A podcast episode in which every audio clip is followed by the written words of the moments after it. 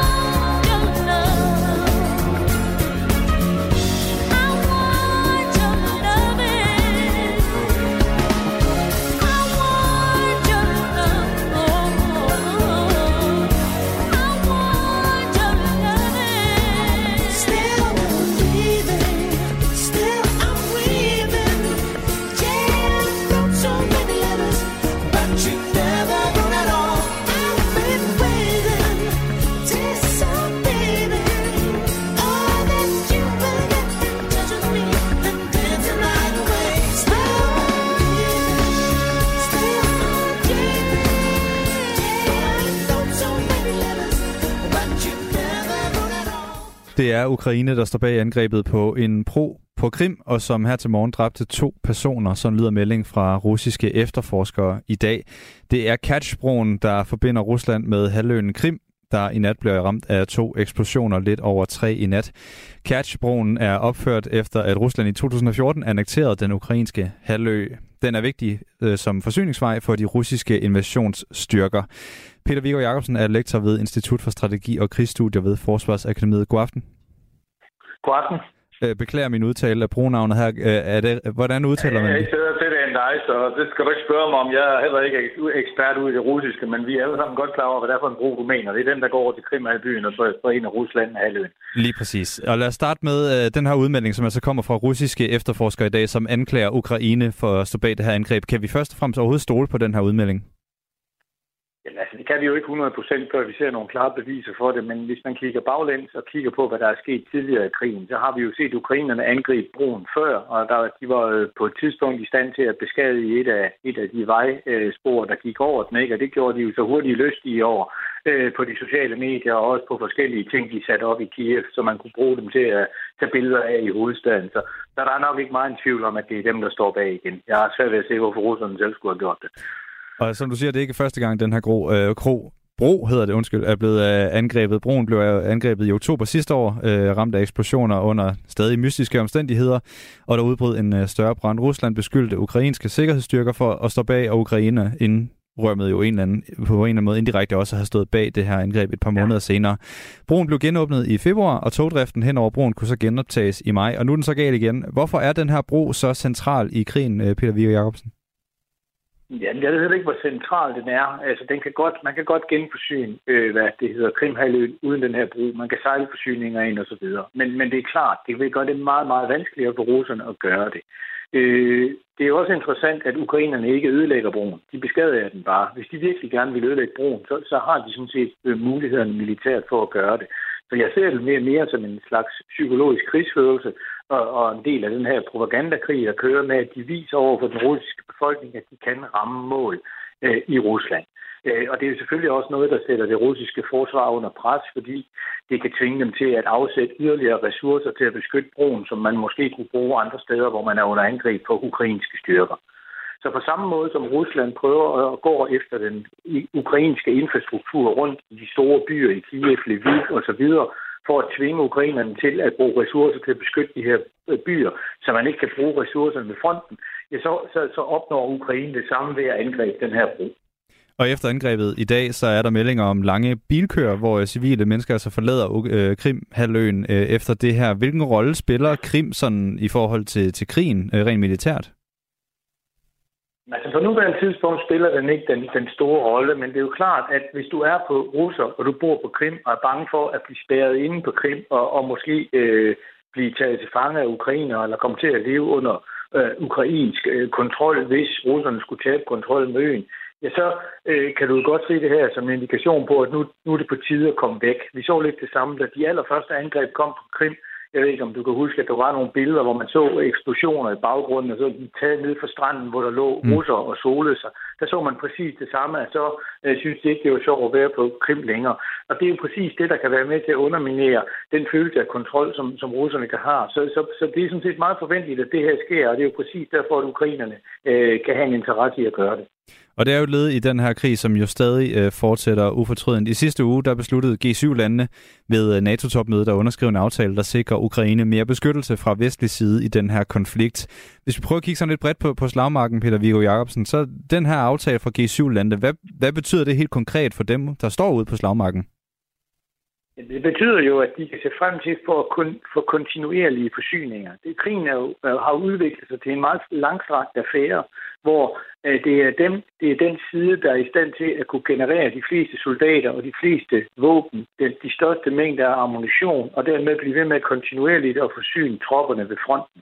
Og det er jo det, som øh, de vestlige lande har haft svært ved. Vi har set, at øh, vi, vi hvad det hedder, bruger løs egne lager for at kunne forsyne ukrainerne, og vi har meldinger fra ammunitionsfabrikker øh, og andet om, at de har svært ved at følge med. Og det er derfor, at vi de seneste års tid har set en række af de her aftaler, der har til, hende, der, der har til formål at øge den vestlige våben- og ammunitionsproduktion øh, med henblik på at kunne give øh, ukrainerne sikre forsyninger af, af det, de mangler. Og det, der jo er kommet bag på alle i forbindelse med den her krig, det er den øh, store skala, som krigen foregår på. Det er den største krig, vi har set i, i Europa siden 2. verdenskrig. Og der var ikke rigtig, vores produktionsapparat har ikke været givet til at kunne generere materiel og ammunition i de her mængder, som bliver brugt inde i Ukraine. Og russerne er det samme problem. Så man prøver altså på den her måde at give ukrainerne mulighed for at kunne øh, gennem, altså videreføre krigen igennem lang tid. Og den her krig, den har jo haft nogle forskellige faser, og vi, vi taler jo om det sådan lidt løbende. Jeg kan huske, sidste sommer, der talte vi også sammen med Peter Viggo Jacobsen, der spurgte der, hvad, hvad, hvad, hvad for en slags krig det her er, og du sagde, vi, lige nu skal vi se, om det her det bliver sådan en opslidningskrig, hvor russerne egentlig bare prøver at køre Ukraine trætte. Sidenhen har Ukraine jo fået en masse hjælp fra, fra Vesten, og nu også den her aftale oveni. Hvad for en fase, hvis man kan sige det, er krigen i lige nu? Jamen, vi er sådan set stadigvæk der, hvor vi var sidste sommer, fordi det, der begyndte at Altså, man kan sige, det der, det der, der skete sidste sommer, det var jo, at russerne måtte opgive at erobre hele Donbass-provinsen, hele, de, hele, hele de østlige områder. Det var det, der var deres mål, efter de havde opgivet at, at indtage Kiev. Og der lykkedes det ukrainerne at holde deres linjer, og det lykkedes faktisk også ukrainerne at erobre et område omkring Kharkiv og helt op mod den russiske grænse. Og så har de også gen, øh, generobret territoriet nede på ved Sortehavskysten, så de nu står ved Kasson, øh, har taget Kherson-byen tilbage og står ved Djeberfloden. Men siden at ukrainerne altså har erobret noget, øh, område, noget område i det østlige Ukraine, i Donbass-provinsen, og også nede ved, ved Sortehavet, ja, så har krigen stået i stampe og det har ligesom vendt sig om. I første del af krisen, der var det, øh, krigen, der var det russerne, der prøvede at angribe og tage terræn. Det har de nu opgivet. Nu prøver ukrainerne øh, at gøre det samme med modsat foretegn. De prøver at erobre terræn for russerne. Og de har jo længe proklameret, at vi vil få en forårsoffensiv, der så blev til en sommeroffensiv den her, so den her sommer. Og der har man jo ventet at se på, om ukrainerne kunne bryde igennem de russiske linjer. Og det er de til hidtil ikke lykkedes med. Så vi er altså i sådan en, en, en, fase, hvor krigen ikke står i stampe. Det betyder ikke, at folk ikke dør, og der ikke er, bliver kæmpet. Det gør der. Men der er ingen af parterne, der er i stand til at skubbe afgørende til modparten. Og derfor minder det lidt om de skyttegravskrige, vi så øh, på Vestfronten under Første Verdenskrig. Og det, som ukrainerne jo siger, det er, at vi skal give dem mere våben og andre typer af våben, så de bliver i stand til at skubbe russerne tilbage. Men det er indtil videre ikke lykkedes. Og som det har udviklet sig her de seneste måneder, så begynder det altså at trække i retning af, at det bliver ikke i den her øh, i det her sommerhalvår, som vi kommer til at se nogle afgørende gennembrud. Så kommer der en periode hen over efteråret, hvor det er svært at føre større operationer, fordi at øh, jorden bliver fugtig og mudret, og man skal blive på banet vej. Og så kommer der, når vinteren sætter ind, frost, og så bliver jorden hård igen, og så får, kan man sige, så kommer der en ny kampsæson.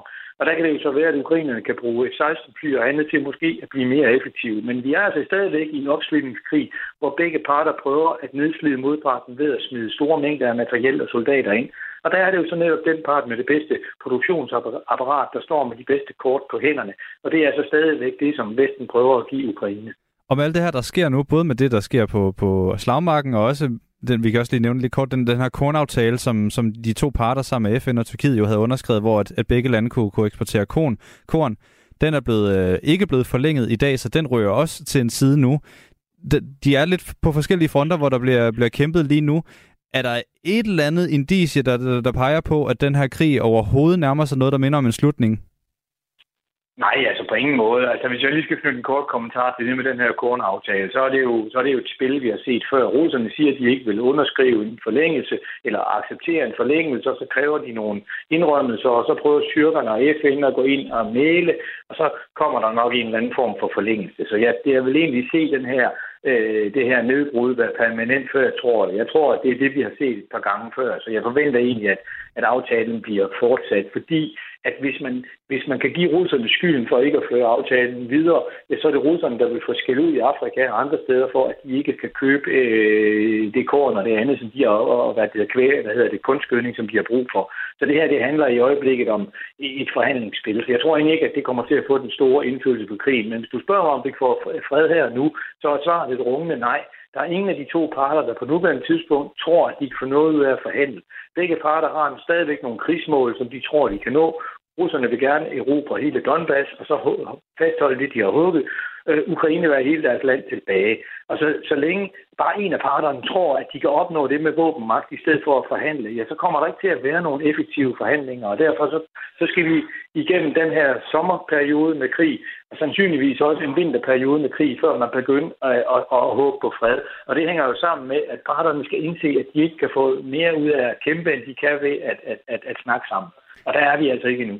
Så lyder det fra Peter Viggo Jacobsen, lektor ved Institut for Strategier og Krigsstudier ved Forsvarsakademiet.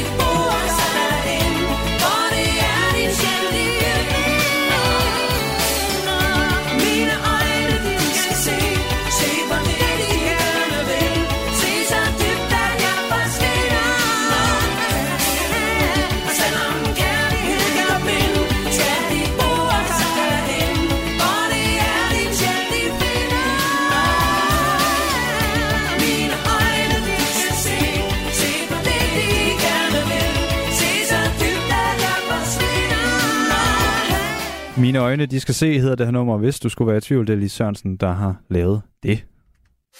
Du lytter til Aftenradio på Radio 4. Og vi skal smut til Storbritannien, som lige nu er hårdt ramt af strejker. Mange gruppe af offentlige, grupper af offentlige ansatte har nedlagt arbejdet som følge af regeringsudmelding om, at de kan tage deres ønske om store lønstigninger og glemme alt om det. Blandt andet er lægerne lige nu midt i en punktstrække, denne gang på fem dage, hvilket også må give nogle bekymrede miner hos den konservative regering, der ellers har lovet befolkningen kortere ventelister og mindre inflation. Morten Rønnelund er journalist og dækker Storbritannien for Radio 4. God aften, Morten. God aften, Nikolaj. Er det her lige så kaotisk, som det lyder? Ja, eller måske lidt mindre, fordi vi har vendet os til det. Altså, jeg sad også her sidste sommer og fortalte om, øh, om strækker, og der var det endnu værre og på nogle endnu mere centrale områder, hvis man kan tale om noget mere centralt end lægerne. Øh, men folk har nærmest vendet sig til det kaos, som, øh, som det nu er. Kalenderen er stadig fyldt med masser af flere strækker, også de kommende måneder. Ja, og, og ja, det er næsten déjà vu, som, som du også nævner. Vi stod jo også sidste år og talte om det her, og vi stod her hen over efteråret, og det har kostet øh, folk karrieren inde i øh, den, den, det britiske parlament. Men nu står vi her igen. Altså, de her voldsomme strækker, vi ser dem på tværs af alle mulige faggrupper, lufthavnspersonale, tog, togpersonale, læger. Er det kun løn, det her drejer sig om? Ja, i det store hele, så er det lønnen, fordi man føler sig øh, dels bagud på inflationen, som har ramt Storbritannien hårdere end stort set resten af verden, og så er der en stribe områder, især det offentlige, hvor man efter 13 års øh, konservativt styre i Storbritannien er kommet bagud på lønnen, synes man i hvert fald selv. Og det er også derfor, at lægernes krav er på 35 procent i lønstigning. Det ved jeg ikke, om man nogensinde har hørt om. Men det er det, som de ønsker. Regeringen har tilbudt dem omkring 6-7 stykker. Så det er den forskel, der er bare på det område. Ja, det, det er noget af et, øh, et gap mellem de to. Og tidligere i dag, der kom det jo så frem, at togpersonalet, som jo nogle af dem her, der har været øh, på strække med fanerne forrest, deres fagforening har været ude at sige, at fra den 31. juli, så vil øh, togpersonalet ikke længere tage overarbejde. Og indtil for nylig, så strækkede også øh, lægerne, men de er kommet på andre tanker nu og har rækket en lillefinger til regeringen. Det skyldes, at regeringen i sidste uge sagde, at den vil gå med til de her lønstigninger på en 5-7 procent. Er det kun lærerne, der kan leve med den lønstigning? Der er også et par andre småforbund rundt omkring, som er hoppet med på den, men lærerne var hurtige øh, til det. Jeg ved ikke, om de har haft lyst til at komme på sommerferie, og så komme tilbage og starte på en frisk. Og så kan man sige, at de lønstillinger, som øh, regeringen gik med til i sidste uge, de var også højere end den, det meget lave niveau, som regeringen har holdt tidligere øh, i forhandlingerne. Så på den måde var der nogle af de forbund, der ikke var alt for krigeriske i forvejen, som så sagde, ja, okay, så bliver det nok ikke til mere, og så gider vi ikke bruge øh, endnu et år på det. Men der er altså stadig nogen, som er stærkt irriteret. Lægerne er øh, blandt dem, grænsepersonalet er blandt dem. Og så er der sygeplejerskerne, som er en lidt speciel historie. De er nemlig også stærkt utilfredse, men sidst de holdt en afstemning i den meget store øh, sygeplejeunion i Storbritannien, øh, jamen der var der et klart flertal for at strække videre. Der var bare ikke nok af medlemmerne, der deltog i den afstemning, så derfor strækker de ikke. Men det er altså kun på grund af teknikaliteter. Hele sygeplejerskestanden er også rasende over den løn, de får. Men de blev simpelthen tvunget til at arbejde, fordi de ikke selv kunne stable nok stemmer øh, internt? Ja, så skal de i hvert fald ind i, i deres medlemsorganisation på en eller anden måde få, få, få kaldt en afstemning mere, og så få stemmeprocenten højt nok op. Øh, der var simpelthen ikke nok af medlemmerne, der stemte til, at resultatet gælder. Det er ligesom, øh, hvis man skal have lavet hvad ved jeg, grundloven om, så skal to tredjedel stemme, før at det gælder. Man kan ikke bare tage en lille del og, og, og lade dem afgøre det. Og det var det, der skete for, for sygeplejersker, men de er stadig utilfredse. Af dem, der stemte, der var det over 80 procent, der stemte for at strække videre. Og nu nævnte du også det her med, med lægerne, der krævede en, en voldsom lønstigning på over 30 procent. Altså, hvad er det for nogle argumenter, der er i spil, øh, siden at man skal... Ja, det er jo, tænker, det er godt at vide til også en, en egen lønforhandling, hvis man skal ud og og bede om 35 procent mere i løn? Jamen, så tror jeg, man skal tage til Storbritannien først, og så skal man have været i det offentlige i et par årtier og have talt, hvordan at ens løn ikke er fuldt med inflationen over tid. For det er det, de har talt, at igennem en årrække, jamen, så er lønnen slet ikke steget, og det vil sige, at nu er vi kommet bagud. Dertil kommer så, at inflationen er steget så voldsomt, og alene inflationen er der nogen, der siger, at den skulle give os en, en 11-12 procent, for det er så meget dyrere, maden er blevet øh, i landet. Så det, så det er deres hovedargument, det er den der akkumulerede ting over to årtier. Og bare sådan helt kort her til sidst, Morten Rønnelund. Øhm, der er lidt forskellige parter i, i den her sag. Der er selvfølgelig regeringen, og de, der er de forskellige faggrupper og organisationer, øh, der strækker. Hvem er mest presset i den her situation? Jamen, det er helt klart regeringen, for de skal snart have lukket ned for det her. De har lovet kortere ventelister specifikt i sundhedsområdet. Det nytter ikke noget, hvis lægerne strækker, fordi så bliver de ikke afkortet. De har også lovet lavere inflation, og der er det farligt, hvis man giver for meget lønstigning. Men det er også farligt, hvis man giver for lidt, for så er oplevelsen af inflationen stadig, at den er meget stærk. Så der er sådan en knivsæk, som regeringen skal balancere, ud over det totalteater, det er, at de her strækker bliver ved. Det er altså også noget, man snart skal have lukket helt ned for. Så lyder det fra Morten Rønnelund, som er journalist og som dækker Storbritannien for Radio 4. Nu er der nyheder klokken halv otte. Nu er der nyheder på Radio 4. Dansk landbrug står over for et stort generationsskifte. Fra 2010 til 2020 er gennemsnitsalderen for danske landmænd steget fra 51 til 58 år. Det betyder, at op mod en tredjedel af alle heltidsbedrifter forventes at skulle skifte hænder inden 2030, fremgår det af en pressemeddelelse fra Ministeriet for Fødevare, Landbrug og Fiskeri. I juni besluttede Fødevareminister Jakob Jensen og et politisk flertal at lempe på kravene til at opnå etableringsstøtte til landbrug. Det betyder, at praksiserfaring og ikke udelukkende uddannelse fremover kan benyttes, når unge skal søge om støtten. Forudsætningen er dog, at det godkendes af EU. Initiativet det hilses velkommen af Martin Rode Andersen, der er næstformand i Landbrug Ungdom. Det kommer, øh, kommer til at betyde noget for, for dem, som øh, ikke, øh, hvad hedder det, øh, hvad hedder det, ikke har taget øh, den direkte øh, uddannelse i at, at læse til landmand, men de har taget en anden vej og taget nogle andre uddannelser, fordi de synes, at det var måske på det givende tidspunkt, at de begyndte med at læse siger han til Ritzau. Det betyder også, at flere har lettere ved at komme ind i landbrugsbranchen, fortæller Martin Rude Andersen. Det, det, det bliver lettere for nogen at komme ind og blive selvstændig landmand. Det, det, det gør det uden tvivl. Men lempet krav til etableringsstøtte gør det ikke alene. En ung landmand skal rejse en dog meget stor sum penge for at blive herre i eget landbrug, lyder det fra næstformanden. Ruslands nej til at forlænge kornaftalen med Ukraine viser Putins brutalitet. Det siger statsminister, statsminister Mette Frederiksen på vej ind til EU CELAC-møde i Bruxelles. Det viser på meget brutal vis, hvem vi har med at gøre i Kreml. Det er krig per korn, der føres. Det, det kan potentielt have kæmpe store konsekvenser. Da krigen startede, satte det sig meget hurtigt både i øgede energipriser, inflation og de stigende fødevarepriser.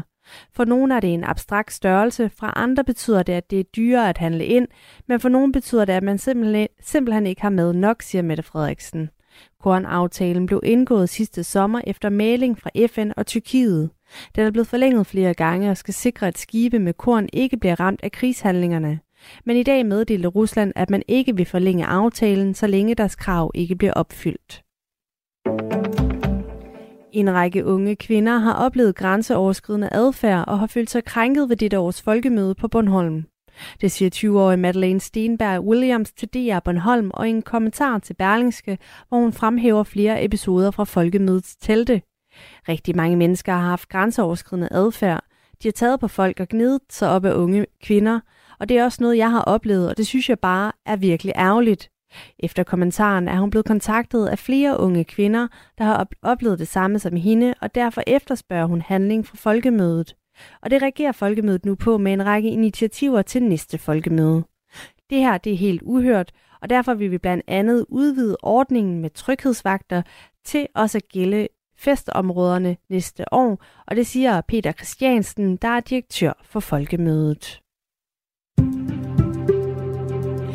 I aften og i nat der får vi vekslende skydække og enkle byer.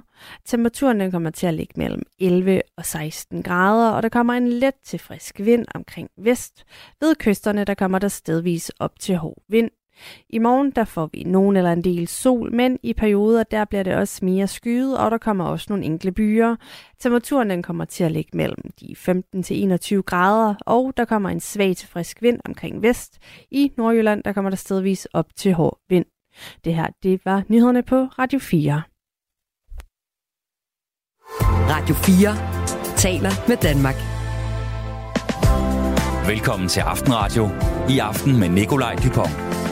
Hvis du er en af de ferieramte danskere, så håber jeg, at du nyder din ferie. Måske endda et sted, hvor der har været tørvejr også. Hvis du er en af dem, der holder hjulene kørende, mens førstnævnte nyder ferien med benene op, så også hjertelig velkommen indenfor til dig. Du lytter til Aftenradio, hvor vi forsøger at samle op på dagens historier. Men først en lille opfordring fra min side. Du må altid meget gerne skrive ind til mig i løbet af programmet. Du skal bare tage din telefon og sende din besked til 1424. Skriv også meget gerne, hvad du hedder og hvorfra i landet du skriver. Vi har cirka halvanden times tilbage øh, af Aftenradio i aften, og der er mange ting, vi skal nå. Det allerførste, vi skal nå, det er Adventure of a Lifetime. Det er navnet på det her nummer, som Coldplay har lavet.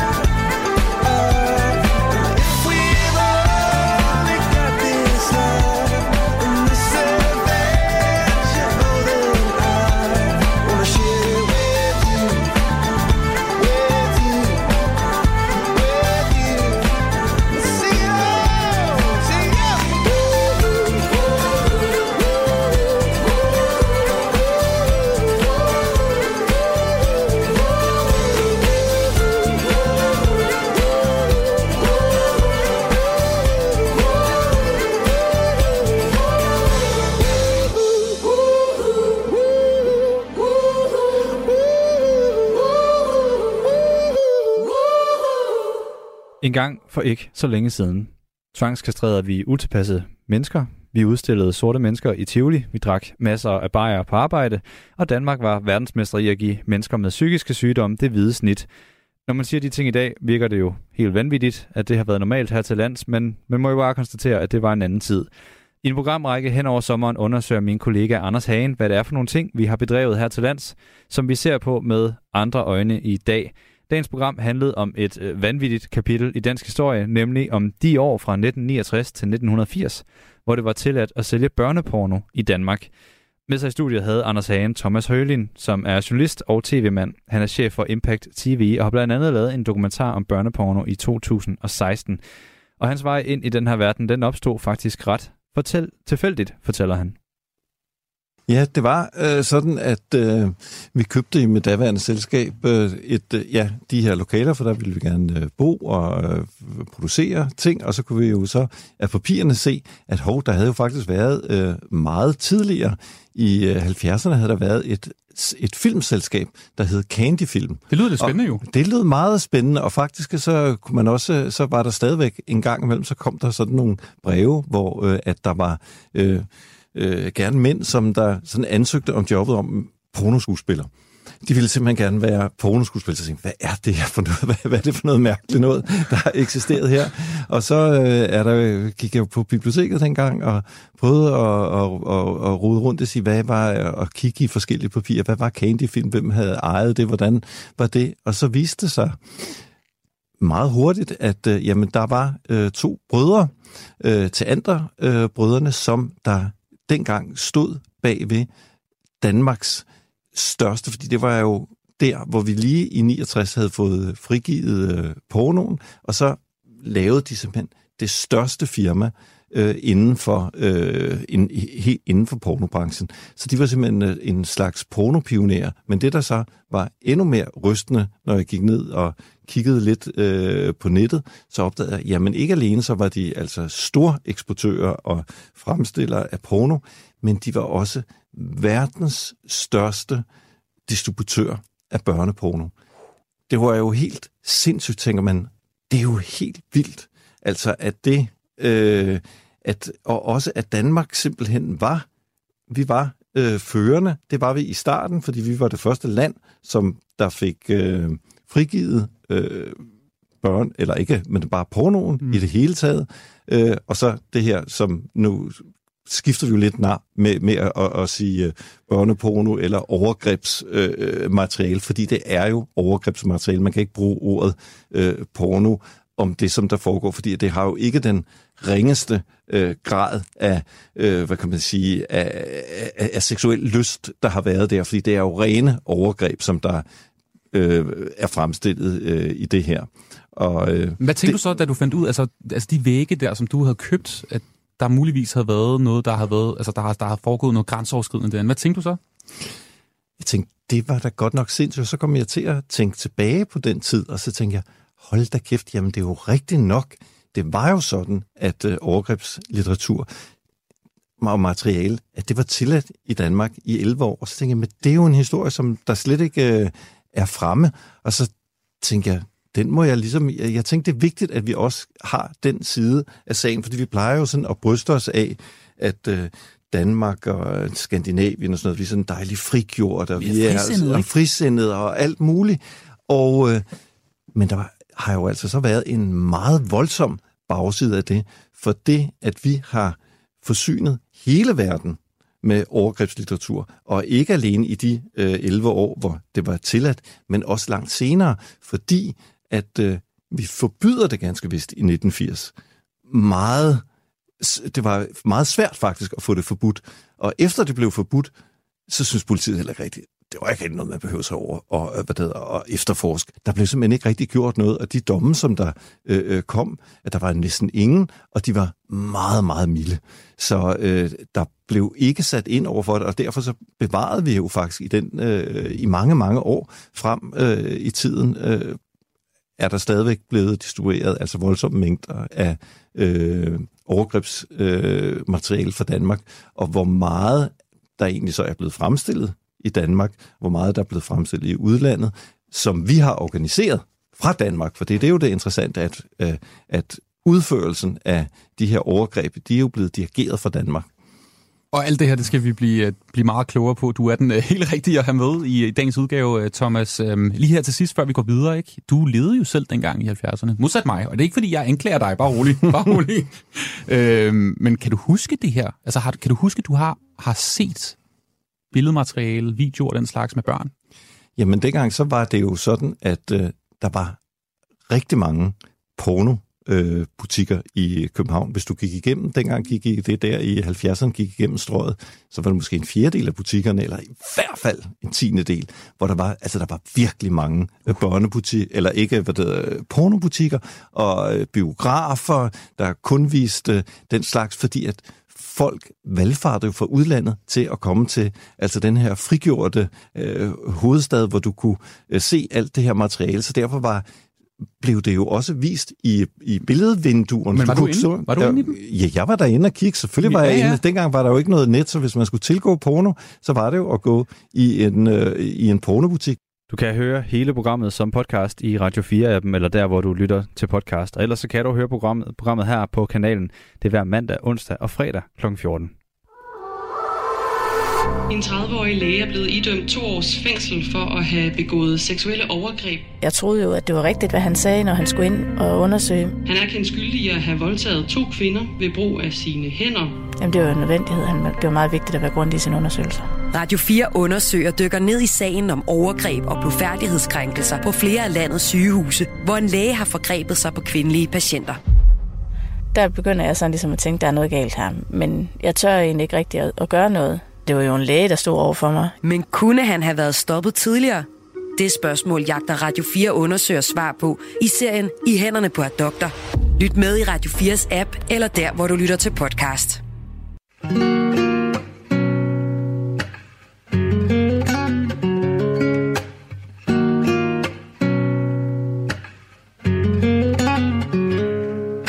C'est l'heure où les videurs deviennent gentils. Même avec les gens qui font peur, ils sont pas beaux la nuit.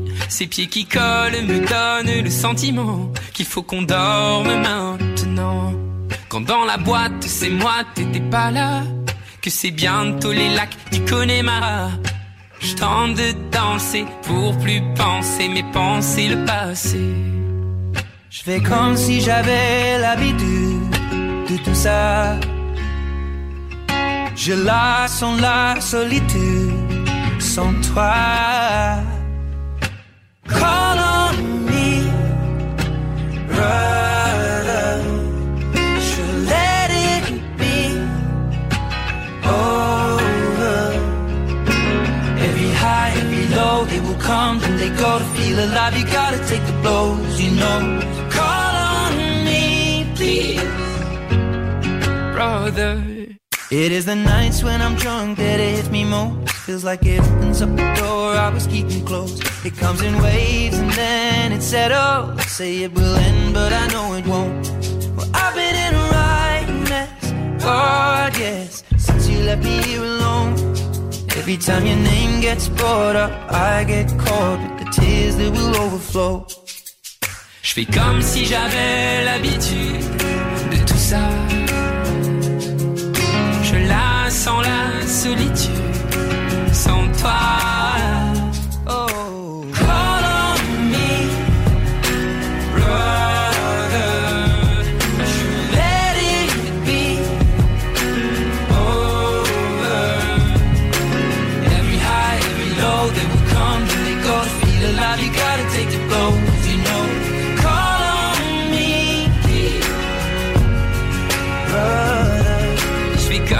J'avais l'habitude de tout ça.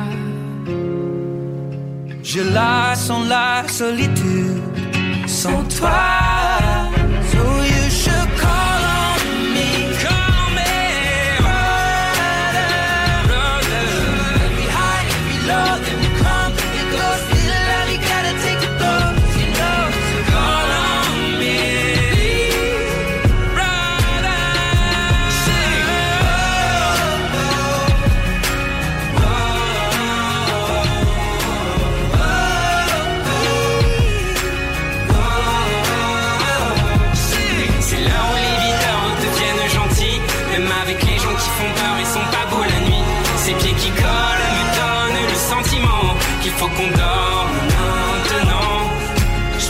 Si j'avais l'habitude de tout ça.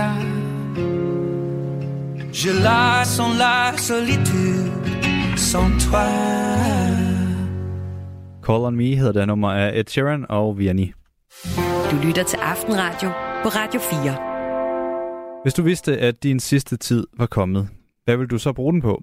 At være sammen med din familie, eller at tage, ja, at gennemgå PET-scanninger, biopsier, kemobehandlinger eller nye undersøgelser på hospitalet, omgivet af sundhedsfagligt personale. For Katarina Elene Damgaards 76-årige dødssyge mor var svaret klart det første, at være sammen med familien. Men sådan gik det ikke. I stedet endte moren med at bruge størstedelen af sine sidste seks uger som kastebold i sundhedsvæsenet, da hun først meget sent i forløbet fik klar besked om, hvor fremskriden hendes kraftsygdom var. Seks uger, som datteren Katarina Elena Damgaard gerne havde set, at moren havde oplevet på en anden måde. Så det var, det var tumultarisk, øhm, og jeg var hele tiden eftersøgt, at vi kunne komme til at tale med en person, der ligesom havde det samlede overblik, øh, og kunne fortælle, jamen, hvad er det egentlig, der er på spil herud fra et helhedsperspektiv. Og nu blev det jo så hendes egen læge, øh, der tog snakken med hende, da han endelig fik øh, informationerne, efter hun var blevet sendt hjem på sygehuset. Men, men jeg havde da ønsket, at der havde været en onkolog i bedste fald, som, øh, som faktisk har forstand på, på det her med kræft, som kunne have have kigget på undersøgelserne samlet set og sagt, prøv at høre her, det er sådan her, det er, og det er sådan her, det ser ud. Øhm, og det er det her, vi kan gøre, og det er det her, vi ikke kan gøre. Og i virkeligheden kunne de jo ikke gøre noget, så jeg synes, det var umanerligt synd, at hun skulle bruge de sidste uger af sit liv på at blive sendt øh, fra det ene sted til det andet og snakke med alle mulige, der ikke havde koordineret noget som helst, i stedet for at bruge tiden øh, sammen med os. Forløbet var med til at præge Katarina Damgaard og hendes mors sidste tid sammen på en negativ måde, fortæller hun. Altså min mor var i lang tid, så, så blev hun jo ved med at, at, at, øh, at tænke, at jamen, når lærerne bliver ved med, altså det blev hun også ved med at sige, når lærerne bliver ved med at sende mig rundt til forskellige steder, så må, de jo, så må det jo være, fordi de tror på det, som hun sagde. Så fordi de tror på, at, at de kan gøre noget. Og jeg tænkte også, fordi snakke, jeg havde øh, med, med den første læge, der gav øh, prognosen, at øh, og, altså, den generelle viden, jeg har, og de lægebekendtskaber, jeg har, der fortæller, hvad det betyder, når man har så mange øh, forskellige tumorer i leveren, og hvor to er over 10 cm i diameter, hvad det rent faktisk har betydning, at, at det er nok begrænset, hvad man kan gøre. Øh, men hun blev ved med at tro på det, og jeg synes, det var så synd, at hun skulle igennem alt det, som hun jo i virkeligheden heller ikke havde kræfter til. Men hun var meget øh, autoritetstro, som man jo er i den alder. Først da hendes egen læge fik papirerne fra sygehuset, efter jeg havde ringet rundt og bedt om at få dem sendt til ham. Og han tog ud til hende faktisk en fredag eftermiddag kl. 3, at han fortalte hende, hvordan det stod til, og hun så ligesom vidste, nå, okay. Ja, ja, og der blev lavet en terminal erklæring øh, mandagen efter, at, øh, at hun var terminal syg, fordi det, altså, hun mente, at når hun blev ved med at sende rundt alle mulige steder, så, så var hun jo ikke terminal. Øhm, og, og, og det kan jeg jo godt forstå, at hun tænkte. Altså, jeg tænkte det, og, og jeg havde sagt det til hende om torsdagen, at det mente jeg altså, at hun var. Men så længe der ikke var en læge, der havde sagt det, så, øh, så fandtes det jo ikke. Og jeg synes jo heller ikke, det er mit job som datter at fortælle min mor, at hun er terminal. Af samme grund stod Katarina Elena Damgaard i går frem i Jyllandsposten med en kritik af forløbet, som hun mener bør give anledning til en debat i samfundet om, hvad der giver mening at bruge kræfter på i den sidste tid, både for patientens og for samfundets skyld. Al den der transport med min mor frem og tilbage, alle de der dyre, store undersøgelser, PET-scanning, øh, øh CT-scanninger en masse, og jeg ved ikke, hvad hun var igennem. Tænk, hvis man kunne have brugt, brugt det på patienter, som øh, står og venter på at skal i, øh, i behandling, hvor der rent faktisk er en chance for, at de kan få forlænget livet. Processen, som Katarina, de andre pårørende og hendes mor har været igennem, har, svækket, har vækket mange negative følelser hos Katarina Damgaard. Og hun ser tilbage på hendes mors sidste uger med stor ærgelse. Jeg synes, det var et utroligt strapasserende forløb, øh, og utroligt frustrerende, at altså, jeg følte lidt, at vi var sådan nogle, nogle brækker i et spil, der blev ved med at blive flyttet rundt på en plade, uden at komme nogen vegne hen. Øh, plus jeg jo selvfølgelig øh, var vred over, at, at, jeg ikke, at, at, at jeg ikke følte, at vi blev taget alvorligt. Jeg ikke følte, at min mor blev behandlet med, med værdighed og, øh, og respekt mange af de steder, vi kom, fordi der var ikke rigtig tid til noget alligevel. Øhm, og jeg synes, det var, altså jeg var ked af det, jeg frustreret. Øhm, og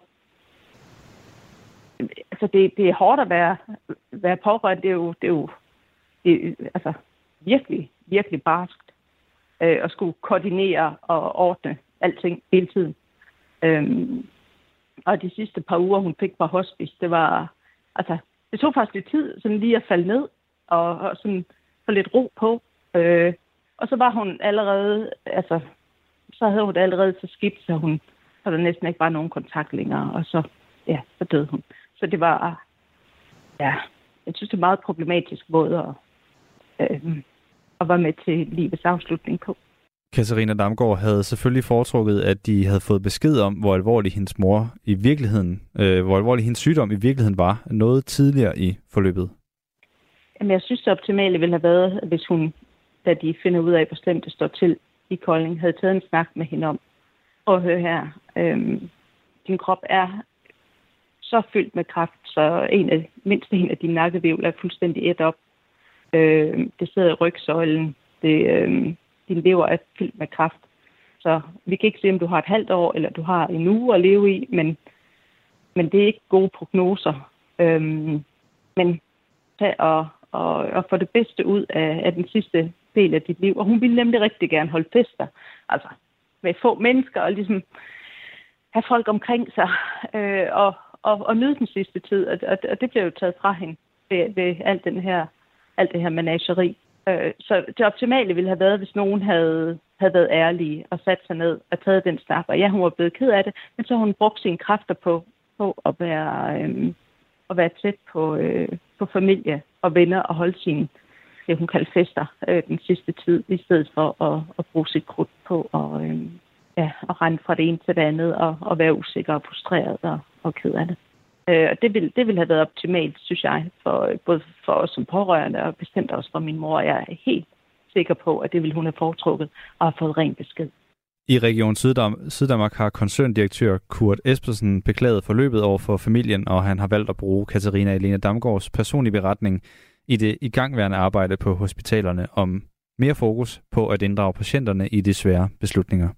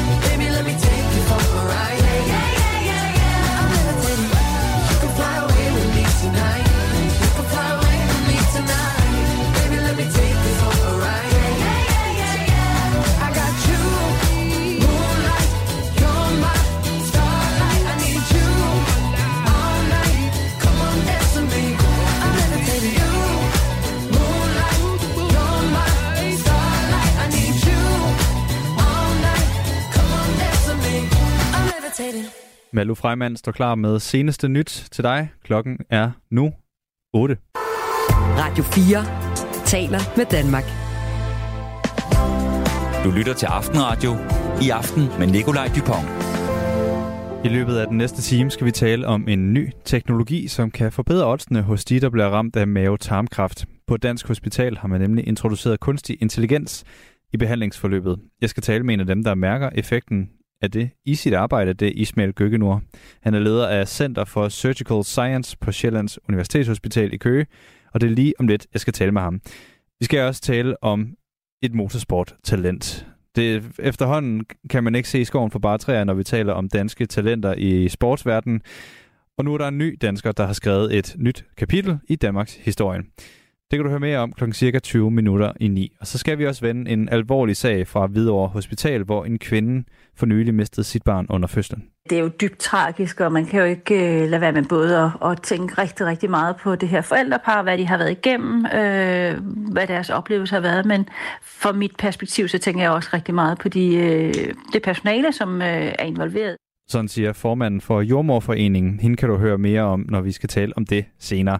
Og så er du som altid også meget velkommen til at skrive ind undervejs til mig her i studiet. Det gør du ved at tage din telefon og skrive en besked til nummeret 1424. Husk også gerne at skrive, øh, hvad du hedder, hvorfra i landet du skriver. Det gør det alt sammen lidt mere hyggeligt, når jeg ved, hvem det er, jeg har fået en sms fra. 1424, som sagt, er nummeret, og med de ord endnu en gang velkommen indenfor til Aftenradio i aften. Her får du Lil Nas. Det her nummer hedder Starwalking.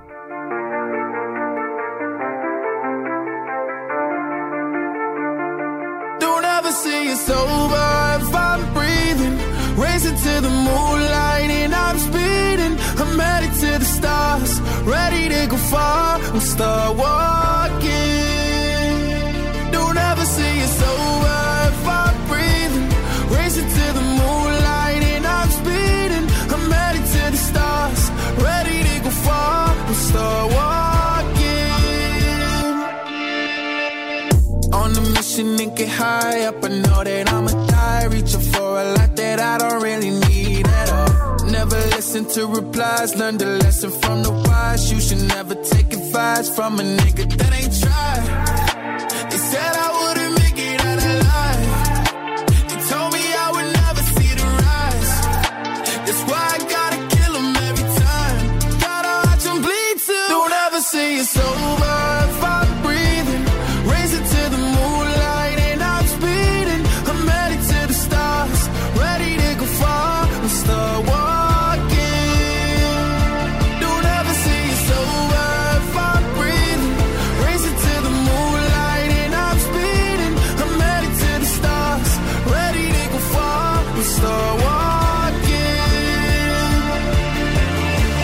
Been that nigga since I came out my mama.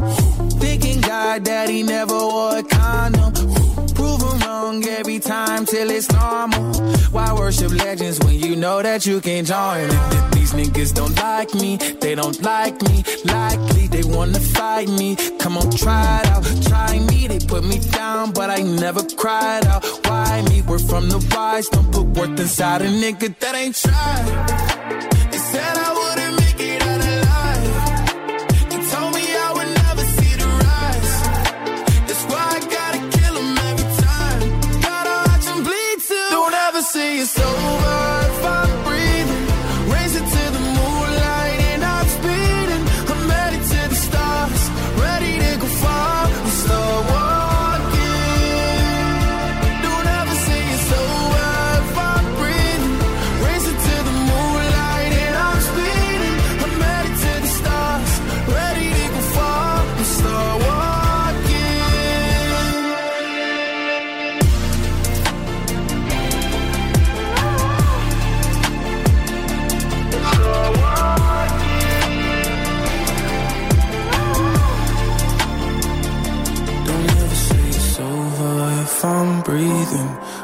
to the moonlight and I'm speeding.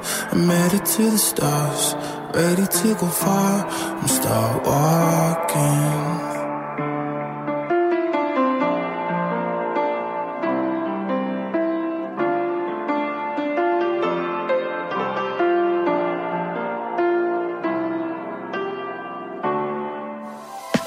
Radio 4 taler med Danmark. Patienter med mave-tarmkræft har fået en ekstra livline i deres behandling. Sjællands Universitetshospital i Køge er nemlig som de første i Danmark begyndt at bruge kunstig intelligens i behandlingsforløb for den type patienter. Og den nye teknologi har allerede givet færre komplikationer, og en af dem, der har haft glæde af den her kunstige intelligens i sit arbejde, det er dig, Ismail Gøgenor. God aften. God aften. Leder af Center for Surgical Science, som det hedder på Sjællands Universitetshospital. Forklar lige allerførst, hvordan er det helt konkret, I bruger den her teknologi i kræftbehandling? Når vi modtager en ny patient med tarmkræft på kirurgisk afdeling, så øh, bruger vi det her nye værktøj, vi har udviklet, hvor vi øh, indtaster særlige data omkring patienten, og øh, ud fra det, de data, vi indtaster, så får vi en forudsigelse omkring, hvor høj en risiko har den her patient for at dø inden for et år, så frem til vi tilbyder den kirurgiske behandling, vi, vi egentlig har planlagt.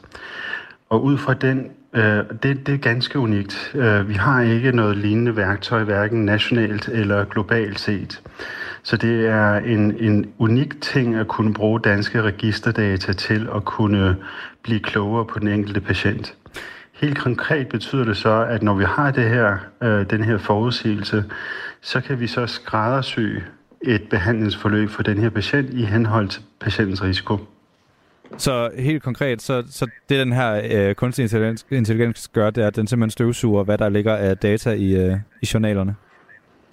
Ja, nej, det, det, er, det er lidt, lidt anderledes. Hvis du kan forestille dig på den her måde, vi har 70.000 patienters forløb i den her uh, dataplatform ude på den her supercomputer i DTU i, i uh, hvad hedder det, Roskilde. Så det er 70.000 patienter med over 50-60.000 informationspunkter per patient. Så det vi har gjort, det er, at vi har fået maskinen til at regne på baggrund af kendte patientforløb, hvordan det vil gå en lignende patient. Så når vi så får en ny patient i, i klinikken, så taster vi så den information, som computeren har fortalt os er vigtig for at kunne forudsige, hvordan det vil gå efter operationen. Det taster vi ind i computeren, og så får vi et specifikt tal for den her patient, og det er det, der er det unikke i den her sammenhæng. Kan du nævne et, et konkret tilfælde, eller et eksempel eller to på, hvad det er for noget data, den kan hive frem så? Det kan du tro. Det kan du tro. Det er, det er data, som er egentlig meget forudsigelige, kan betyde noget. Eksempelvis alder, øh, køn, hvorvidt patienten har øh, andre sygdomme. Men der er også nogle datapunkter, som man ikke normalt bruger øh, til at forudsige patienters død. For eksempel, hvordan deres øh, saltniveau er i blodet, eller hvordan deres proteinniveau er i blodet, eller antallet af hvide blodlegemer, eller den slags. Så det er sådan en sammenblanding af 30 til 35 data, info, altså informationer omkring patienten, som vi så putter ind i den her algoritme, og den giver sig så også et, et uh, specifikt og præcist forudsigelse for, hvad den patients uh, risiko for at dø inden for et år er. Og den risiko, den siger jo selvfølgelig ja, noget omkring, hvad risikoen for død er, men den siger i særdeleshed også noget om, hvor høj en risiko patienten har for at få komplikationer. Og det er der, hvor det er, vi siger, okay, det kan vi gøre noget ved. Og så er det så, at vi siger, okay, hvis man har en høj risiko for at få komplikationer, jamen så kan vi jo træne patienten. Vi kan give patienten proteinrig føde, vi kan, vi kan hjælpe patienten med at trække vejret godt i relation til behandlingsforløbet og en masse andre ting.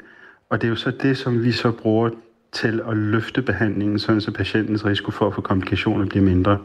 Og det her med at kigge på, hvordan, øh, altså, hvilke komplikationer der kan opstå, og hvad man ligesom gør, der, der er bedst for patienten, det forestiller jeg mig, at man også har gjort tidligere, men, men med men, menneskelig kraft. Hvor stor en hjælp er det her? Det er, en, det er en meget stor hjælp. Øhm, normalt set, øh, hvis, hvis man nu forestiller sig, hvad er den bedste praksis på området, så har vi en retningslinje, der hedder, har man en taf, kram, eller har man en, en kraft i tarmen, jamen så skal man opereres. Og that's it. Den siger ikke noget omkring, hvordan den 33-årige yngre kvinde med en kraft i tyktarmen, hvordan den operation, hvordan det operationsforløb optimalt set er. Den siger heller ikke noget omkring, hvordan den 86-årige ældre frues behandlingsforløb skal være. Det ved vi ikke noget om. Og det vil sige, der er en stor variation i, hvordan patienter bliver behandlet på det ene hospital versus det andet versus det tredje. Så det vi har gjort, det er, at vi har standardiseret den information, som vi har, og som noget ganske unikt, så putter vi den her information ind i journalen, og det vil sige, at vi kommunikerer også med patienten omkring patientens specifikke risiko. Og det er noget, som vi ikke har været vant til, eller bliver praktiseret hverken i Danmark eller internationalt. Vi har fået en uh, sms fra Claus uh, Ismail, jeg gerne vil læse op. Han skriver fint nok med ja. visionerne om, at uh, AI, altså kunstig intelligens, uh, holder op med at lyve lige så stærkt som en scramjet kan flyve. Prøv igen, når kunstig intelligens altid giver 100% korrekte resultater. Altså det her med, at, øh, at, at det selvfølgelig stadig er teknologi, og der er måske en, altså, sådan en, en menneskelig øh, stopklods i forhold til, hvor meget man skal sætte sin lid til teknologien. Hvor, hvor meget, altså, hvordan tænker I over det i øh, det daglige arbejde med, med sådan noget her? Jeg synes, det, det, er, det, er, en, det er en, en fin kommentar, og jeg forstår, jeg forstår den skepsis, der ligger bag den slags kommentarer. Jeg tror, folk skal være opmærksomme på, at det er altså kontakten mellem lægen og patienten, at beslutninger bliver taget. Det vil sige, at vi tager beslutninger på baggrund af den samtale, vi har med patienten, hvor det er, at vi læner os op af nogle informationer, som vi har ved at tage en scanning eller ved at tage en blodprøve.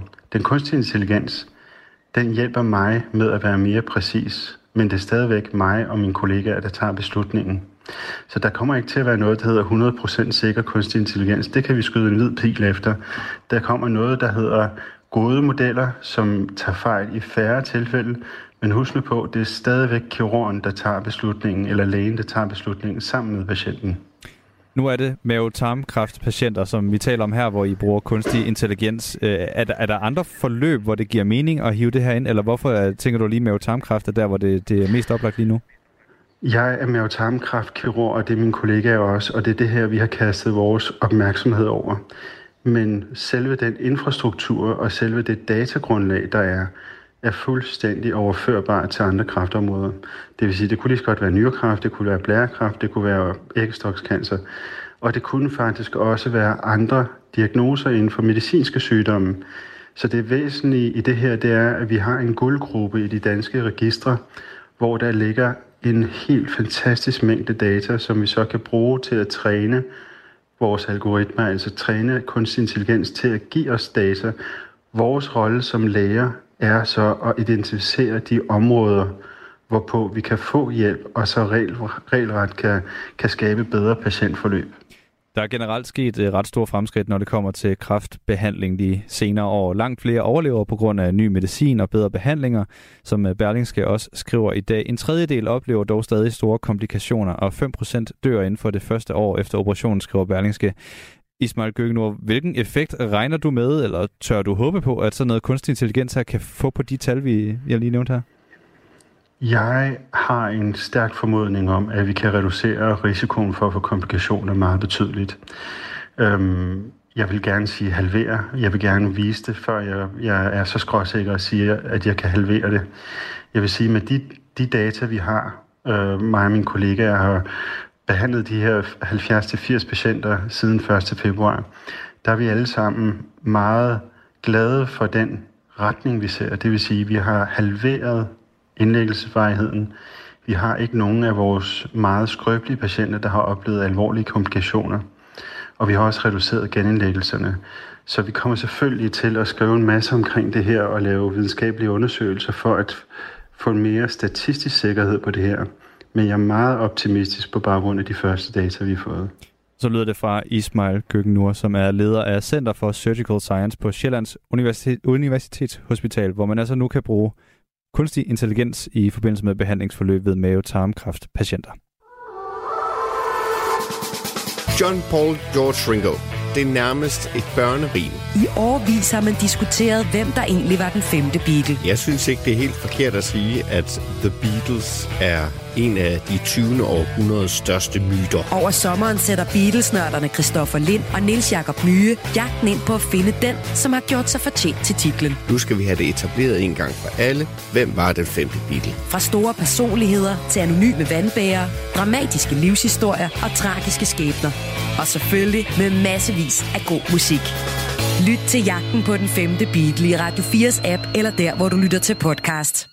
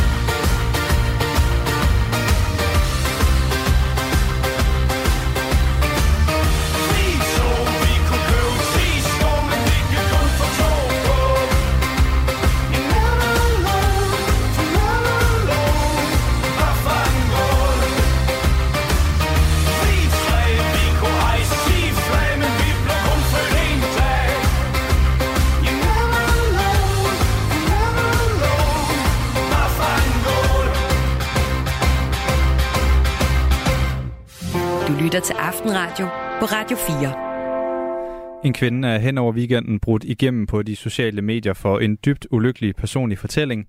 En fortælling om, hvordan hun mistede sit ufødte barn. Kvinden fortæller i et opslag om sin fødsel på Hvidovre Hospital, som endte med, at hun fødte et dødt barn. Kvinden skriver selv, at hendes tragiske oplevelse skyldes travlhed på fødegangen på Hvidovre Hospital, men hospitalet er nu selv ved at gennemgå hele forløbet. Kvinden og hendes mand var forbi hospitalet seks gange på fire døgn, og på fjerde døgn konstaterede lægerne, at der ikke var hjertelyd på barnet. Den fortælling har fået Jordmorforeningen på banen. Jordmødernes fagforening mener, at historien understreger, at der er for travlt på de danske fødegange. Og det er en forfærdelig episode og fortælling, mener Lis Munk, som er formand for Jordmorforeningen. Det er jo dybt tragisk, og man kan jo ikke øh, lade være med både at, at tænke rigtig, rigtig meget på det her forældrepar, hvad de har været igennem, øh, hvad deres oplevelse har været, men fra mit perspektiv, så tænker jeg også rigtig meget på de, øh, det personale, som øh, er involveret, som har, har, har gjort, øh, hvad de kunne, men måske ikke haft øh, forudsætningerne for det, øh, hvis, hvis det er det, der er tilfældet. Det ved vi jo ikke noget om, og jeg har ikke heller ikke lyst til at kommentere på den der konkrete sag. Men der er ingen tvivl om, at der er øh, travlt på de danske fødegange.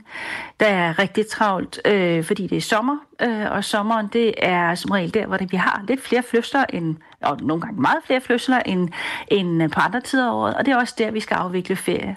Og hvis man så har cocktailen, hvor man så øh, ikke har haft mulighed for at ansætte alle de jordmøder, der burde være ansat på et, på et givet sted, jamen så er, den jo, øh, så er det en rigtig stærk cocktail, ikke? der er svært at få til at gå op.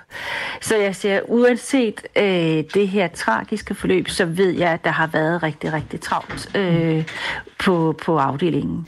Lis Munk ved, at der har været problemer med blandt andet at få vagtplan til at gå op blandt andet på Hvidovre Hospital. Vi har jo haft en situation i hovedstaden og i Region Sjælland med, øh, med mange øh, ledige stillinger, og øh, hvor man ikke har kunnet få dem alle sammen besat. Øh, så ja, ja, når man ikke har alle de medarbejdere, man har brug for, jamen, så er det svært at få det til at hænge sammen.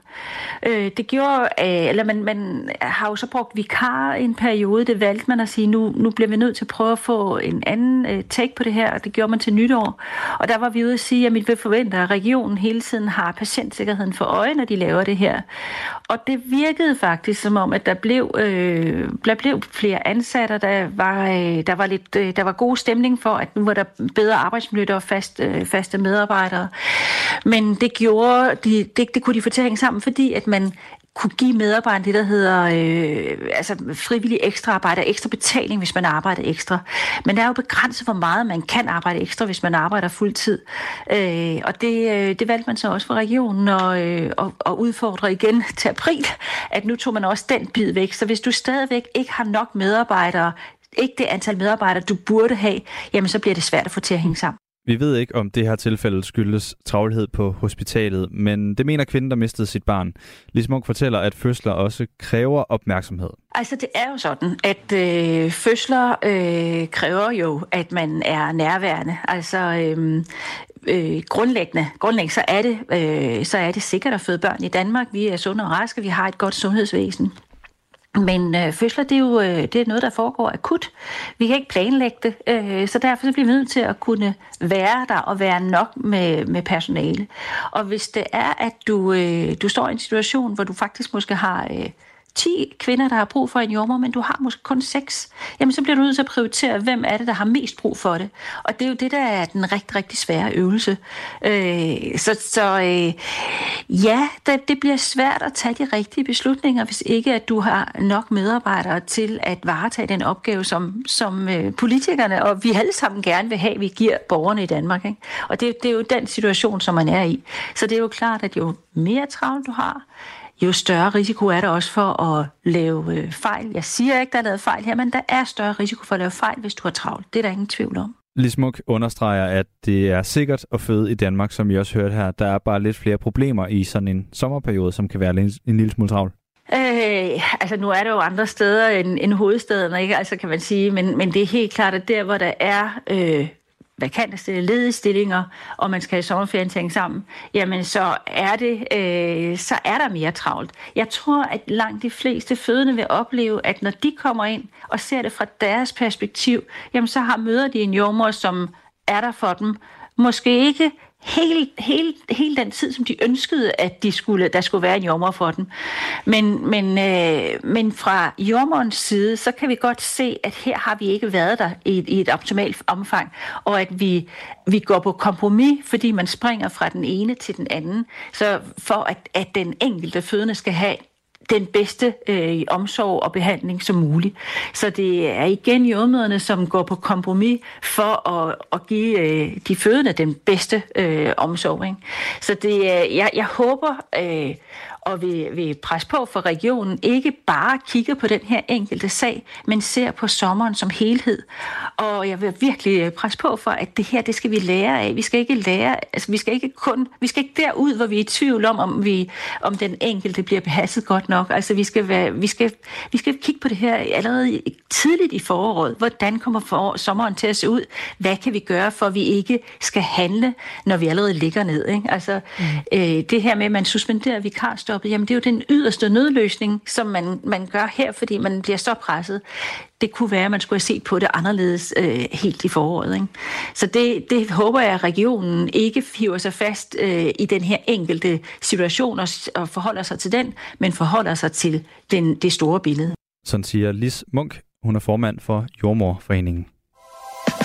Radio 4 taler med Danmark. Der blev skrevet dansk motorsporthistorie i går, da den 21-årige Christian Lundgaard vandt et løb ved IndyCar-serien. Han er den første dansker, der nogensinde har gjort lige præcis det. Det gjorde han i Kanada. Hvad han er for en, og hvad det er for en et løb, det taler vi om på den anden side af nyhederne. Dem kommer Malou, Malou Freimann med nu. Nu er der nyheder på Radio 4.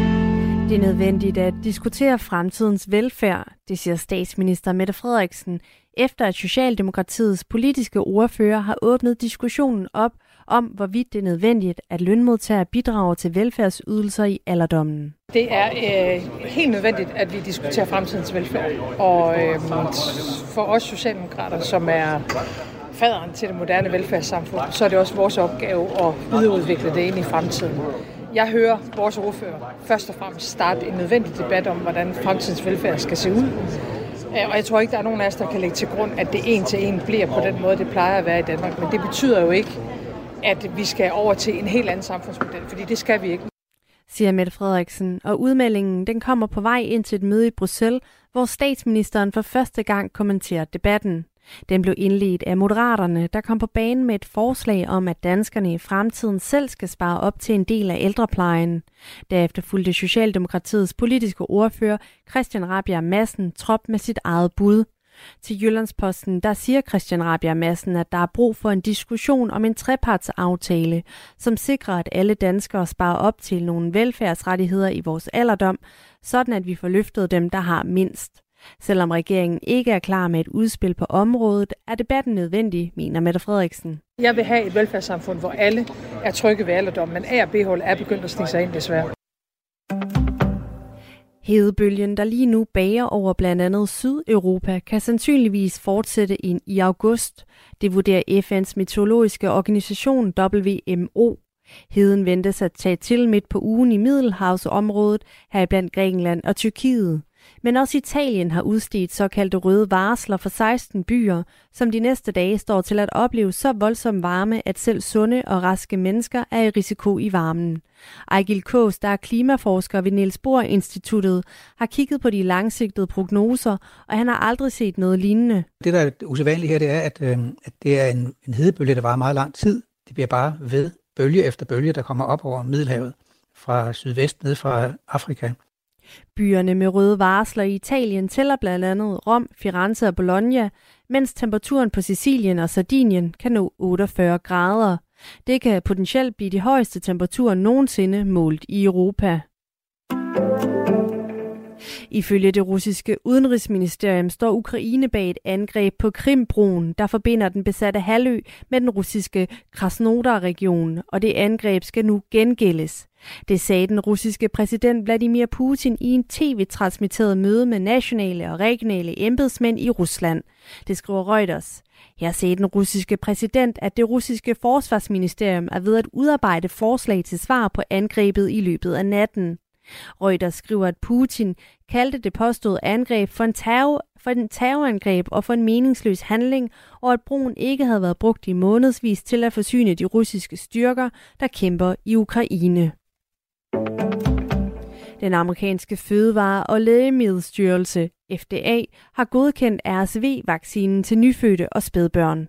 Det oplyser medicinalvirksomhederne AstraZeneca og Sanofi, der står bag vaccinen i en pressemeddelelse ifølge Ritzau.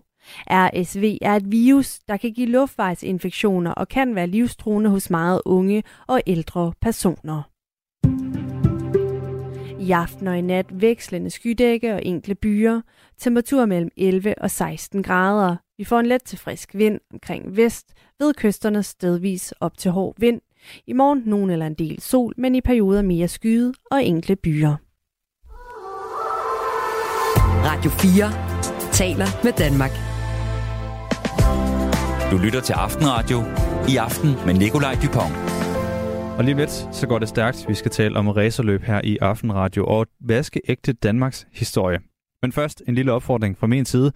Det er altid så hyggeligt at følge sad, og hvis du sidder derude og følger med inde i radioen, så skriv ind til mig på 1424. Tag din telefon frem og send din besked afsted, og husk gerne at skrive, hvad du selv hedder og hvorfra i landet du skriver.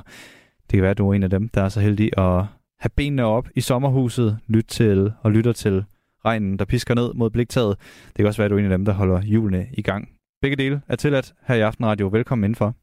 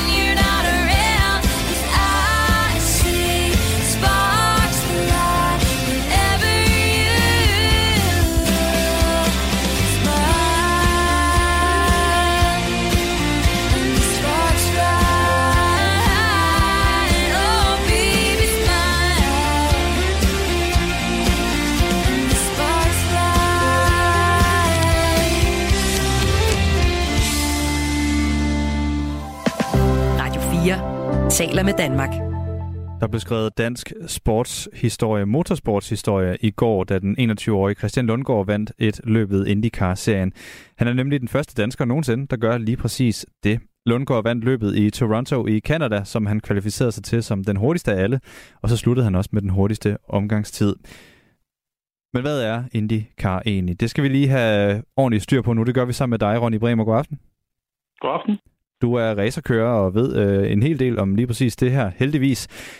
Lad os starte med Christian Lundgaards øh, hvad er det, Danmarks øh, historie her. Altså vandt, motors, øh, vandt serien løbet i går. Hvor stor en præstation er det? Jamen, det er jo en kæmpe stor præstation. Øh, IndyCar er, er ja, ikke noget, man bare lige kommer ind og vinder for højre. Det, det har selvfølgelig også taget lidt tid for Lundgaard, men han kører et godt team, og de har fundet øh, vejen til det rigtige setup, og hele weekenden har han, øh, har han bare været suveræn. Så det var, det var dejligt at se, det endelig lykkes. Men hvor, hvad er det, der gjorde, at han var så suveræn i, i den her weekend og kunne tage den sejr?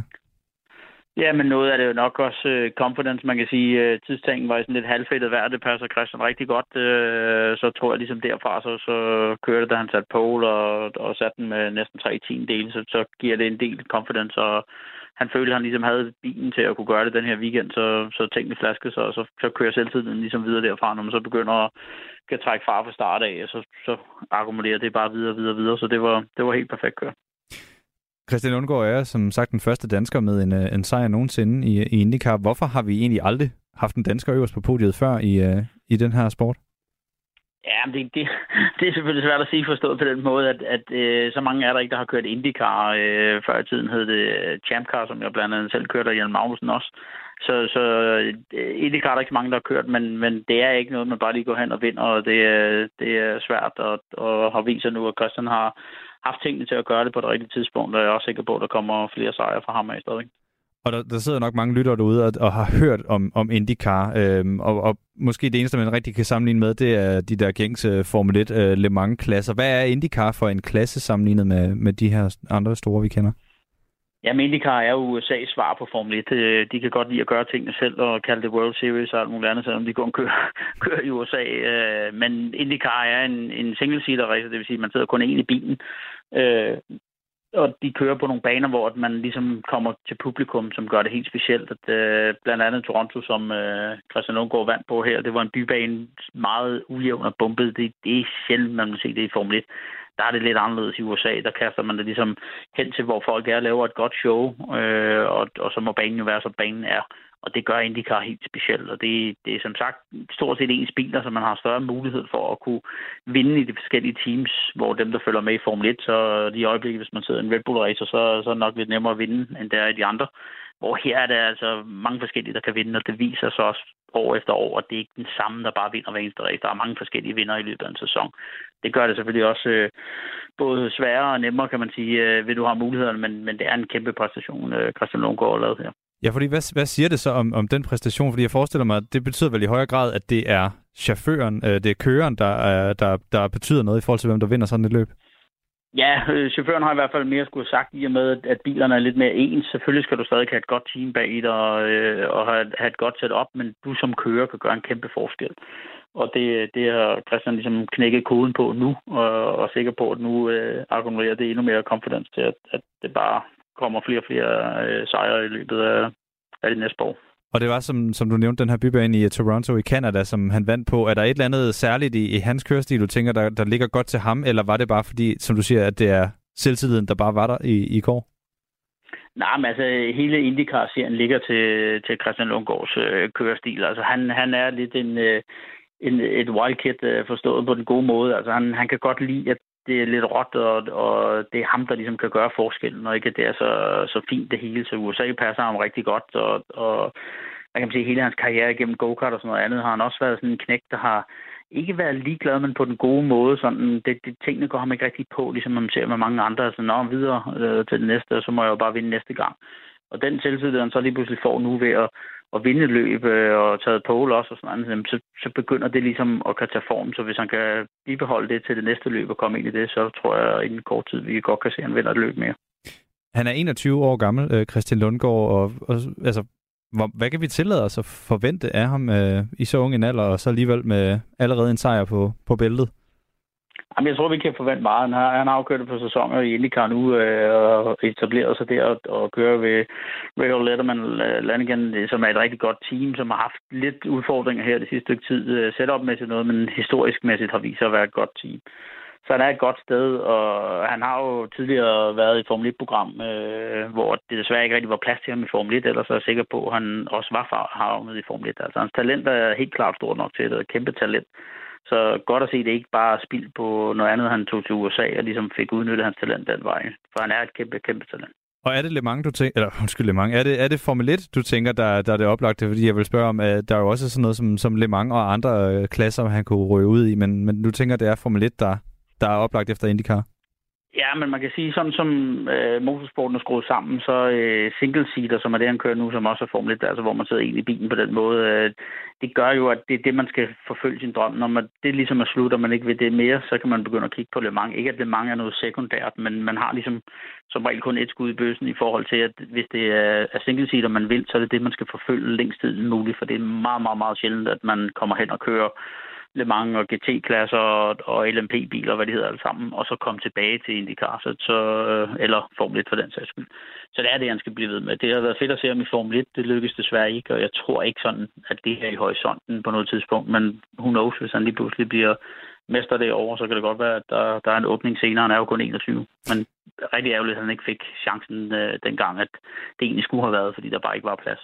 Vi ser, om øh, det ikke kan lade sig gøre endnu. Sådan lyder altså analysen fra Ronny Bremer, som er racerkører, og det vi har snakket om her, det er Christian Lundgaard, som som sagt i går skrev Danmarks historie, da han som den første dansker nogensinde tog en sejr i den amerikanske IndyCar-serie.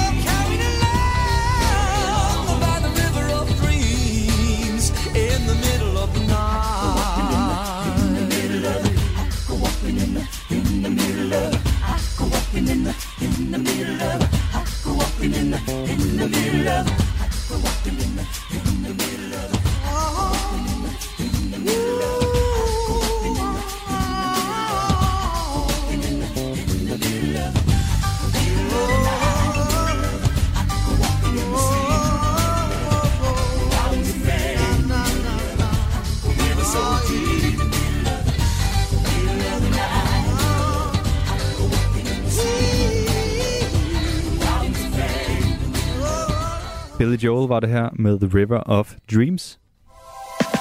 Radio 4 taler med Danmark.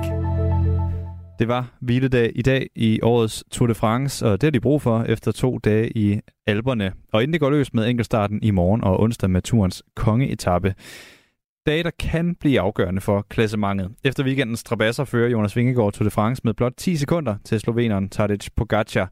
Og der venter en historisk og vanvittig afslutning på årets Tour de France, det mener PT's sportskommentator Lasse Vøge. Der er jo øh, det, man kan kalde for en, øh, en helt historisk afslutning på Tour de France. I vente øh, aldrig før har to ryttere med en uge tilbage af det her løb ligget så tæt. Altså, der har før været en afgørelse på 8 sekunder, men den kom øh, først, øh, altså det, det lille, den lille marken kom først øh, til aller, aller sidst i løbet. Øh, men en uge før, at Tour de France slutter, 10 sekunder, det har vi ikke set før. Selvom Jonas Vingegaard ligger øverst i klassementet, så har Pogacar hentet tid på ham på det seneste lidt efter lidt. Men de seneste dage i Alperne vidner om, at danskeren står godt til de sidste etapper, siger Lasse Vøge. Ja, jeg synes også, at de her sidste to dage i alberne, de har, øh, altså ligesom momentum i det her løb er skiftet fra, at Vingegaard, han har været på hælene og ikke har kunne øh, besvare øh, Pogacars øh, angreb, øh, i hvert fald ikke med det samme, så han så med hans sejhed helt ham ind igen. Men øh, Pogacar, han kunne, ikke, øh, han kunne ikke slå et hul til, til Vingegaard øh, søndag. Det var nærmest som om, de kørte tandem op ad det sidste bjerg. Øh, så jeg, jeg tror, det er Vingegaard, der har den, øh, den bedste fornemmelse i, i benene og i kroppen, øh, inden vi tager hul på, på næste uge. Lasse Vøge bider også mærke i, at Pogacars udtryk har ændret sig lidt. Vi kender jo alle sammen uh, Tadej Pogacar som altså en, en fuldstændig ustyrlig type på en cykel. Altså han angriber, når det passer ham, og han elsker at, at køre race. Det er ligesom, at Vingegaard han har fået pillet den her angrebsløst ud af, ud af Pogacar, og, og der kom kun et angreb øh, på søndagens etape, hvor man havde forventet, at Pogacar han ville, han ville øh, sætte en, en række angreb ind, og Vingegaard han fik ham neutraliseret. Han har ligesom pillet cykellysten og angrebslysten ud af Pogacar, og det må man sige, det er ret imponerende. Jonas Vingegaard og Tadej Pogacar har vist sig som værende de klart stærkeste i Tour de France-feltet, når tingene skal afgøres i bjergene. På tredjepladsen der ligger den 22-årige spanier Carlos Rodriguez, men han er over 5 minutter efter Vingegaard. Det kommer du ikke bag på Lasse Vøge, at de to her har været så overlegne i år. Det er ikke nogen overraskelse, fordi de seneste to år har vi set akkurat samme billede, altså at der ikke er, øh, altså at der er to løb i løbet, altså der er Vingegaard på Pogacar, og så er der alle de andre, og de er jo bare, øh, altså øh, jeg, jeg skal ikke kunne sige, hvad der, hvorfor det er, de lige præcis er så meget bedre end de andre. Det kan være genetisk, øh, det kan også være, at, at de øh, bare begge to fokuserer så meget på det her Tour de France øh, i forhold til de andre. Altså, det gør det ikke, fordi jeg ved, at Pogacar han også fokuserer på alle andre løb hele sæsonen. Men, men det er ikke nogen overraskelse. Det er de to bedste til at køre op ad et bjerg i, i verden, og det er også måske de to bedste, vi har set nogensinde køre op ad bjerge. Øh, især af franske bjerge, så det er ikke nogen overraskelse, at løbet har udviklet sig sådan, som det har gjort. I morgen venter så en enkeltstartsetappe, og det kan være, at danskeren faktisk har et lille forspring her, mener BT's sportskommentator. Jamen, øh, der, altså, hvis vi kigger på det historisk set, så er Vingegaard måske lige en lille tak bedre end Pogacar til at køre enkeltstart. Øh, øh, så, øh, så, så der kan man godt have nogle forventninger. Og så er der jo den vilde etape på onsdag til, til Col de Los, øh, som jo i princippet også, altså den er så benhård. Der er så mange stigninger, øh, hårde stigninger undervejs. Det er noget, vi har set Vingegaard boldre sig i sådan en terræn der tidligere. Øh, og det var også sådan, at han to gange sidste sommer fik øh, ramt på Pogacar. Altså, altså, som med danske briller på, så kan man altså godt tillade sig at være lidt øh, optimistisk, men så skal man omvendt huske, at Pogacar er øh, en, et fænomen, og han har tidligere øh, skrællet den gule trøje af øh, Primoz Roglic på næst sidste dag af Tour de France i, ved en enkelt start, hvor ingen havde spået ham nogen chancer. Så man skal aldrig nogensinde føle sig sikker, når det er ham sloveneren, man har med at gøre.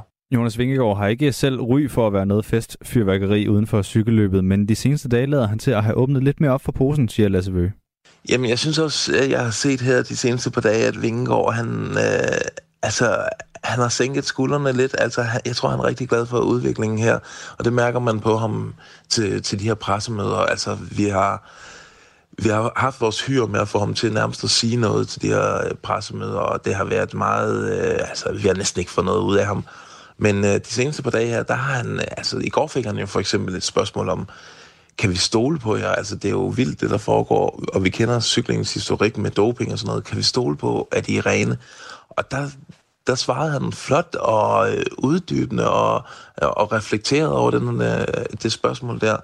Øh, og det tolker jeg som et, et tegn på, at overskuddet hos Vingegaard er, øh, er ved at være tilbage, og han har også øh, ligesom trådt i karakter som feltets leder øh, og været ude med en opsang til, til tilskuere, der ikke kan finde ud af at holde afstand til de her rytter, når de kommer cyklerne. Og, og det, er ikke, øh, det er ikke hverdagskost for Jonas Vingegaard og, og sådan at skille lidt ud. Så det, jeg tolker det som et godt tegn. Sådan siger Lasse Vøge, som er BT's sportskommentator.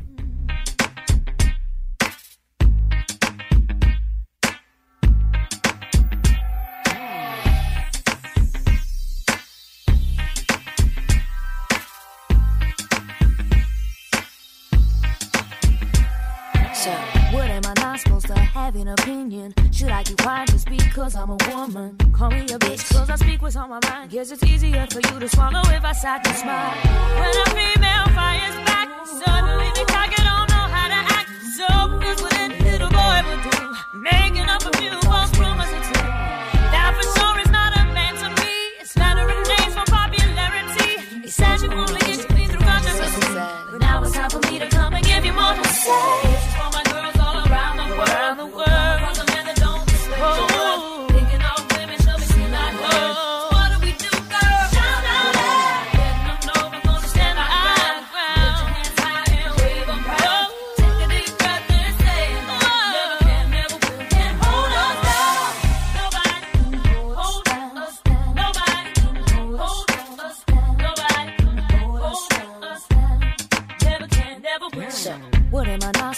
Say what I'm saying? Are you offended with the message I'm bringing? Call me whatever, cause your words don't mean a thing. Cause you ain't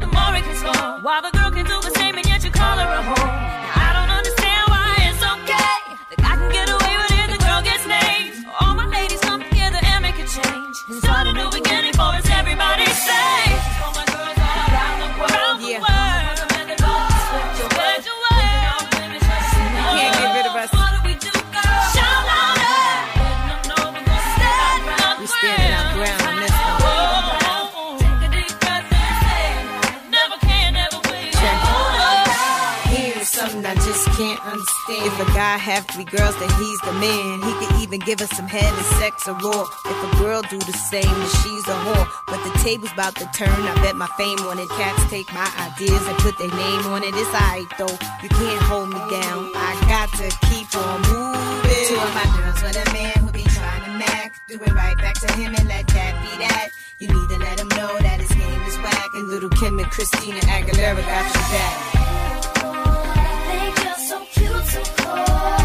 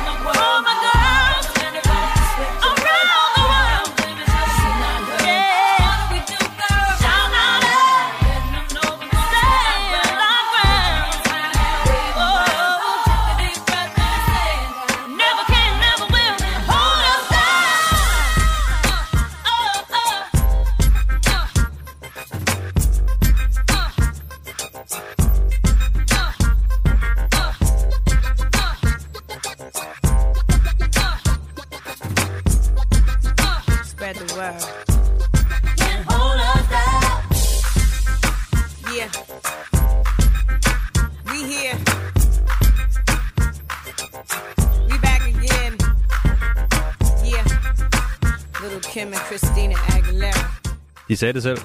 Christina Aguilera og Lil Kim. Det her nummer hedder Can't Hold Us Down. Radio 4 taler med Danmark. Aftenradio er ved at lage mod inden for i aften, men bliver endelig hængende her på Radio 4, for lige om lidt så får du en gang nyheder, og på den anden side af dem, så er der mellem linjerne. Og i morgen tidlig er der mere aktuelt og nyt i Radio 4 morgen med Christina Ankerhus. Det er fra klokken halv syv i morgen tidlig, at du kan høre det til klokken 9. Tak for i aften. Mit navn er Nikolaj Dupont, og nu får du nyheder med Malo Frim. Du har lyttet til en podcast fra Radio 4. Find flere episoder i vores app, eller der, hvor du lytter til podcast. Radio 4 taler med Danmark.